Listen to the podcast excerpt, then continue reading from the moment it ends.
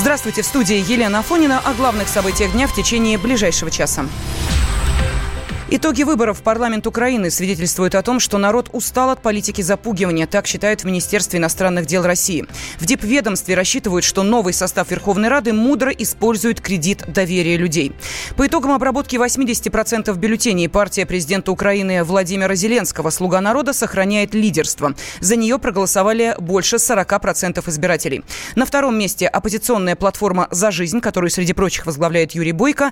И сейчас на прямой связи из Киева наш наш корреспондент Анастасия Матвеева. Настя, добрый вечер, приветствую тебя. Добрый вечер, Лена. Скажи, а пожалуйста... в Киеве говорят, что бархатная революция на Украине произошла. Скинули, можно сказать, старую власть мягким путем. Ой, ой, скинули ли, если учесть, что и э, Порошенко со своей партии э, прошел, как мы понимаем, в Раду, и Тимошенко все там же. Ну, да ладно. Скажи, пожалуйста... Прошли, но маленький процент слишком, слишком маленький процент, не, не протянут свои решения.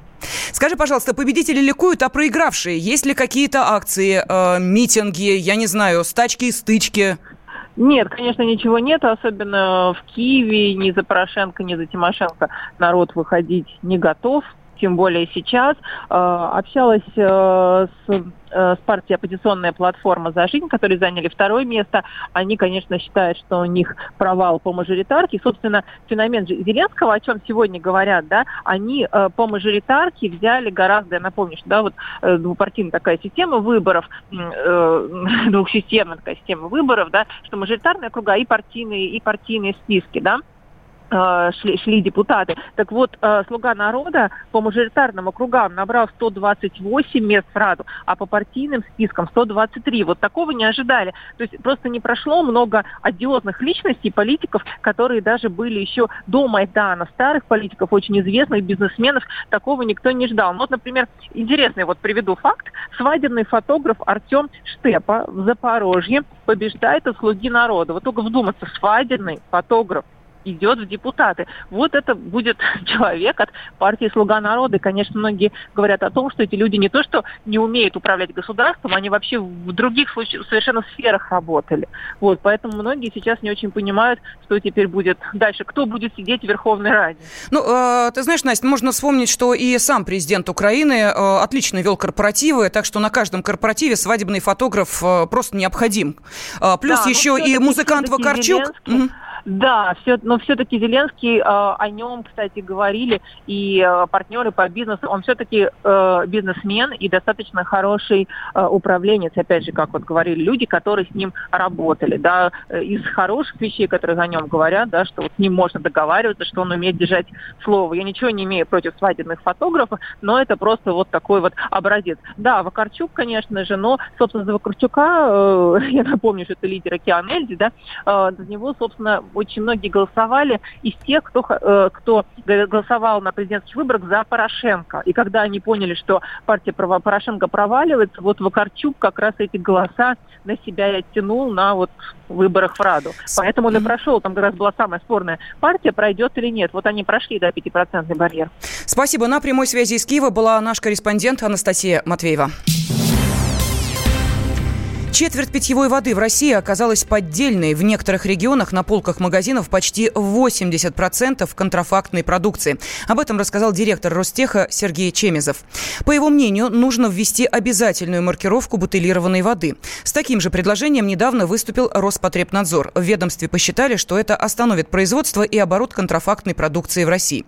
Член Совета по вопросам агропромышленного комплекса и природопользования при Совете Федерации Алексей Белов уверен, одной маркировки недостаточно достаточно? Многочисленные исследования, в том числе проводимые и э, в Москве, и в России, доказали, что значительное количество так называемой бутилированной воды, оно ничем не отличается по качеству от обычной воды водопроводной, которая, которая льется у нас из-под крана. А дело в том, что этот бизнес, он очень высокодоходный. Доходность этого бизнеса достигает э, тысячи процентов. Конечно, это провоцирует огромное количество соблазнов и нарушений среди производителей э, бутилированной воды. Маркировка возможно, поможет каким-то образом снизить количество фальсификата и обмана. Вода – это важнейший продукт для человека, и подделывать питьевую воду, конечно, недопустимо. Пока я не слышал случаев отравления бутилированной водой, просто подмешивают или подмешивают, или просто наливают обычную водопроводную воду, а на этикетке пишут состав как будто это вода минеральная. Вот за это нужно обязательно наказывать, и я надеюсь, что государство наше к этому придет. Ранее спикер Совета Федерации Валентина Матвиенко заявила, что больше 30 компаний в России потеряли лицензию на продажу минеральной воды из-за выявленных нарушений.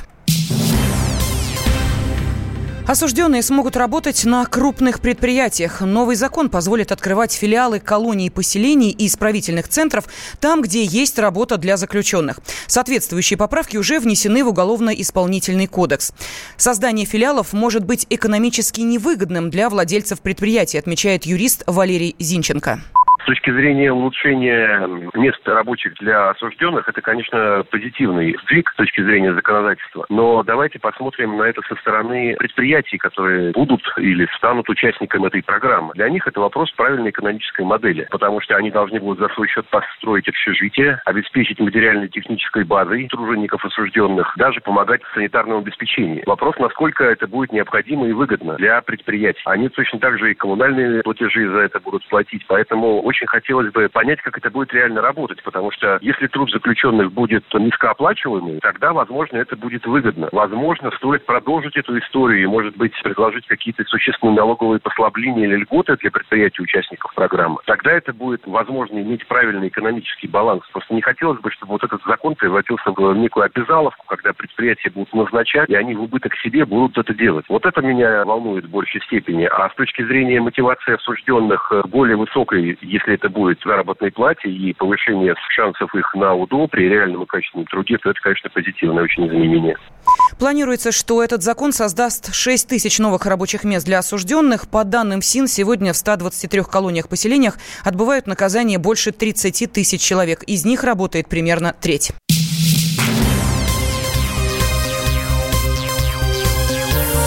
Темы дня студии Елена Фонина. Россияне стали чаще жаловаться на незаконную обработку персональной информации. За первое полугодие в Роскомнадзор поступило около 25 тысяч таких обращений, что на 44% больше, чем в прошлом году. В незаконной передаче личных данных россияне обвиняют кредитные учреждения, владельцев интернет-сайтов и организации ЖКХ.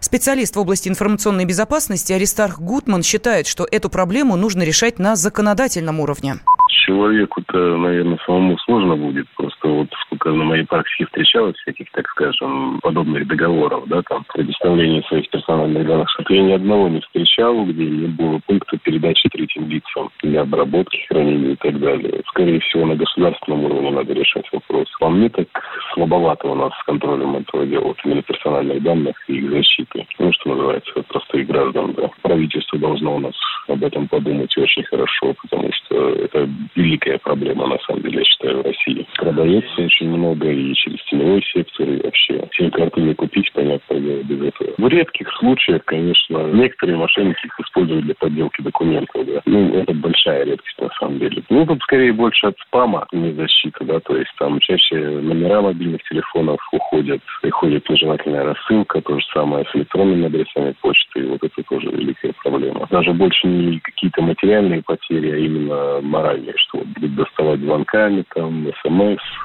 Из 25 тысяч обращений о незаконной передаче личных данных Роскомнадзор вывел только 7% нарушений. Опять ты куда-то собрался? Тебе лишь бы из дома уйти А я опять должна дом сидеть, да? Ты только о себе и думаешь Жена опять против?